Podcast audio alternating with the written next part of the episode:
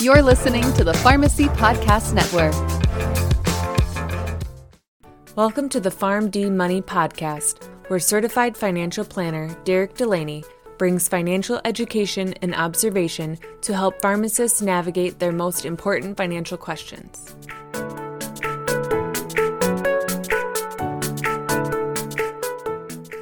Welcome in PharmD Nation to episode number 29 of the PharmD Money Podcast. I am your host, Derek Delaney. Thank you all for joining me today. You know, if you've been paying attention to the news or any other economic publications through our media, one common term you've probably come to read a lot or see a lot is the word inflation. So typically, inflation is something that gets talked about a lot in regards to the health of our economy. But it's really, really hard to define, and it's even harder to understand how it works, what drives it, and what type of information we can glean from the inflation number. Nevertheless, it is a popular topic that a lot of financial pundits like to talk about. And I think it's also important for a lot of PharmDs to understand because it does play a big role in your everyday life because it impacts the goods and services that you go out and purchase every day. So, in this episode, I want to talk more in depth about what exactly inflation is, what are the key indicators that we look at when it comes to inflation to determine if it's something that is rising or declining, and then give you some long range perspective when it comes to inflation, which hopefully will allow you to better understand that what we're going through right now is not as good or as bad as you may have heard from other sources in media going back over the last several months. So, to kick off the podcast, I just want to start by first explaining what inflation is. And simply put, it's the rise in the price of our economy over a period of time. Basically, it's the goods and services we buy every day.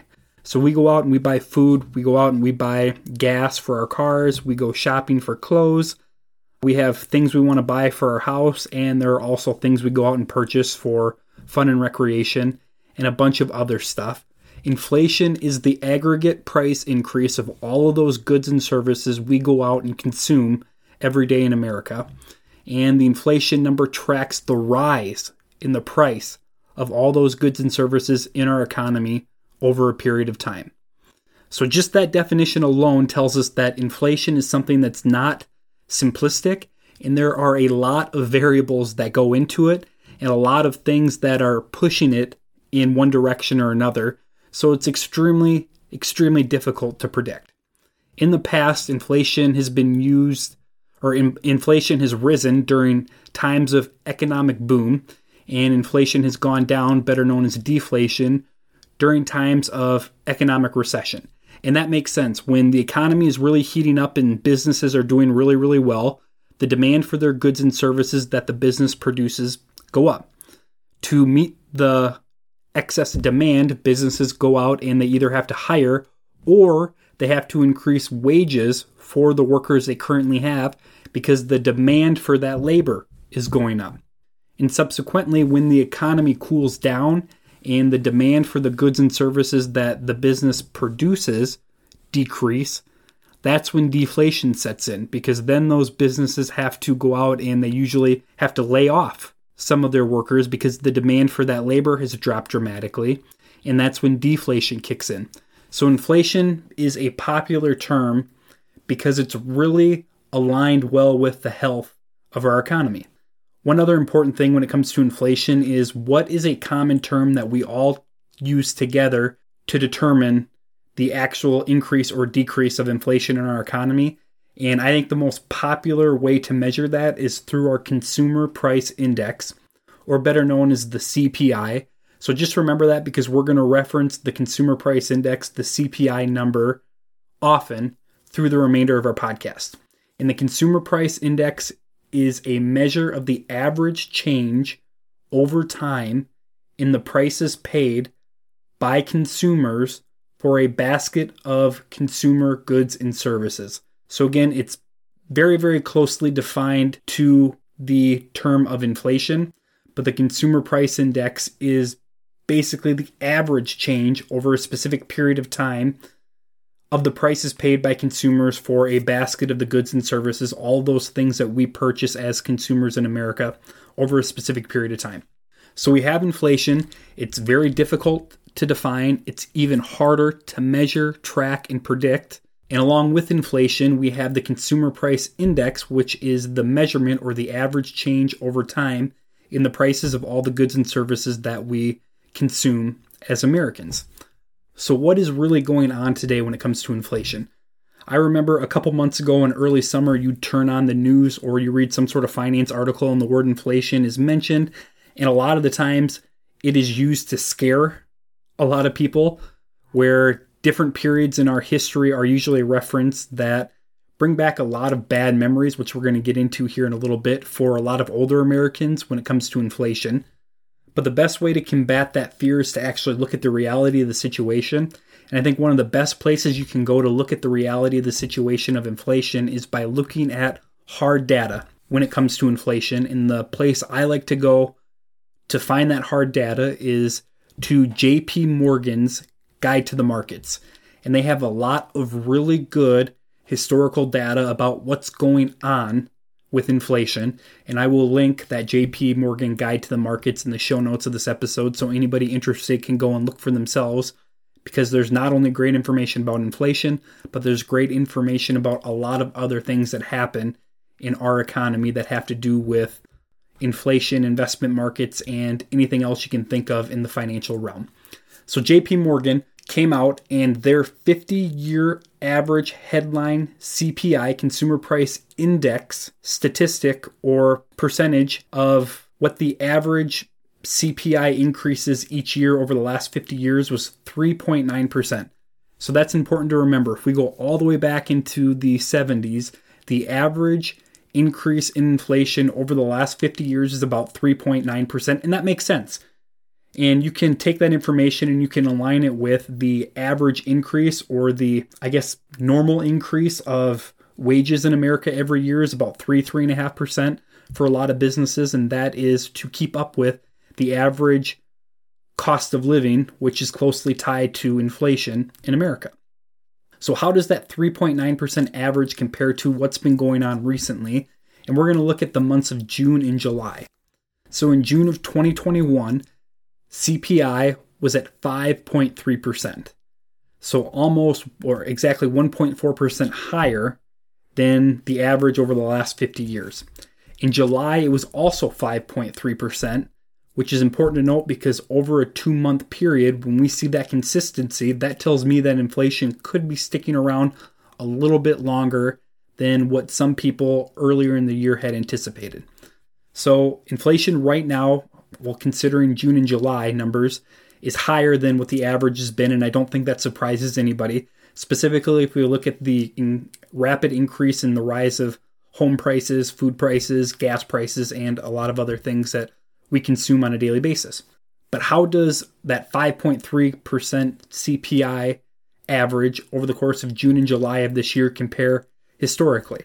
Well, the one big event I want to go back to is the oil embargo in 1973 and for those of you that don't know, the oil embargo was basically created because Arab and Israeli forces were at war. Arab members of OPEC imposed an embargo against the US in retaliation for the US resupplying the Israeli military. So basically, they cut off supply to America in regards to oil, which is very, very important to Americans and it's used quite, quite often.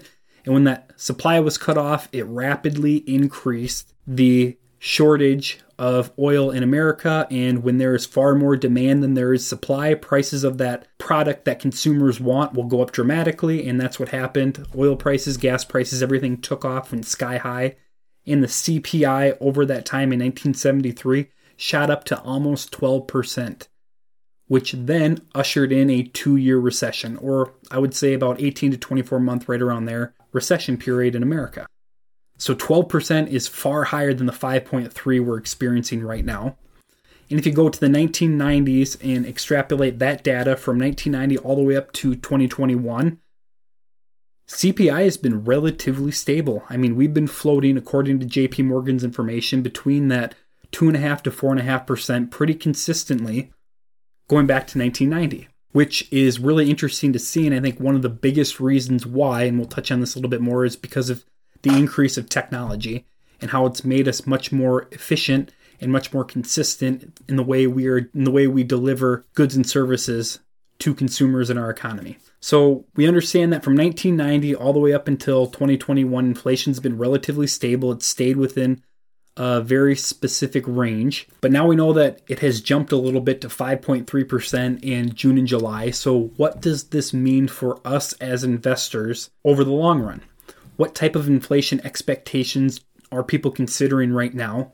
Well, if you're a consumer, you are thinking that consumer expectations for inflation will flatten out at about 2.9%. So consumers in America think that inflation is going to continue on at about that 3% clip, which again, extrapolating back to the last 50 years, that's basically average. Where professional forecasters, so now we're talking about professional economists and people who get paid to forecast where inflation's going, and it's the people who I think have a little more information and they have their they I think see it a little more clearly than consumers do when it comes to inflation. So the professional forecasters believe that inflation will actually temper down to about 2.4% looking over the next 5 years. So even if we look at worst case scenario and the consumer prediction becomes correct, it's not the type of inflation that we saw in the early 1970s or the late 1980s, early 1990s that caused recession to usher in. Actually, more normal if we compare it to the average CPI over the last 50 years. This would be, again, right in line with historical averages. So that is encouraging to me because it tells me that a lot of the inflation we're experiencing right now and a lot of the high prices we're experiencing right now, specifically with energy and food prices, may be transitory, meaning that it's not going to last for very long. And my hope is that a lot of those prices are going to start to slowly come back down as we move into the fall and winter season. So, why has inflation stayed so consistently? And I know I touched on this a bit earlier, but my belief is, and it's the reason why I'm not really panicked about inflation moving forward over the long term, is because we have great technology in America and we have advanced technology throughout the world rapidly over the last 30, 40 years. We are able to produce more goods and services in our economy at a much more efficient and consistent rate due to the increase of technology. And I see that continuing on, which is, I think, the major driver why inflation has remained so consistent from the 1990s to present day. So, what can we expect as investors, and how can we protect ourselves from inflation if this higher inflation CPI range continues on? Well, the first thing I want people to understand is you have to be aware of fear based selling during times of high inflation. And the most common example I see is you turn on the TV and there are people selling gold and other commodities, and they're trying to tap into the embedded fear that most Americans have when it comes to inflation because they've experienced wild things going back to the 70s, late 80s, and into the 90s when it comes to inflation and how that was bad for their pocketbook. And they are presenting a solution, which is usually some sort of product they want you to buy from them, which historically has been gold, silver, or other commodities. I know a lot of cryptocurrency gets pumped really, really heavily and really, really hard through social media during times of increased inflation, and they see that as a way to hedge against it, which historically hasn't been the case yet, but cryptocurrency is so young it's hard to align that data with anything that's happened past or anything that's happened previous to 2009. The other thing you can do to protect yourself from inflation is to continuously stay invested in equities. Equities are one of the best investment hedges against inflation, and that's just not my opinion. That is actually backed up by fact. You can go all the way back to the 1970s and take that data and run it through 2020, and equities are one of the best performing investments against inflation over that time, and I see that continuing. And then finally, as an investor, just keep a long term focus. Don't react to short term economic fluctuations like random increases in inflation over a few months and then take that and let people in the media scare you. Keep a long term focus on what you're trying to accomplish with your money And if we don't think inflation is something that's going to severely impact your long term focus and your long term goals, don't let it factor into your decision making on things to do in the short run. So that's what I have to say about inflation. I know there's a lot more to touch on with inflation, and that's something that we probably will touch on in other podcast episodes. But in this one, I just want to give you an update on where we stand, what is inflation, and what the important things you as consumers and investors should be worried about when you hear that word pop up in other media outlets. If you're looking for more information about the podcast, myself, or PharmDFP, feel free to, feel free to visit the firm's website at pharmdfp.com. Also, feel free to check out and subscribe to the YouTube channel PharmD Financial Planning for more great insight. Email podcast at PharmDFP with questions, topics, or ideas you'd like to hear more about. Finally, until next time, PharmD Nation, be well. The PharmD Money podcast is not intended to be tax, legal, or investment advice. All opinions expressed on the show are for informational purposes only and should not be relied upon for tax, legal, or investment advice.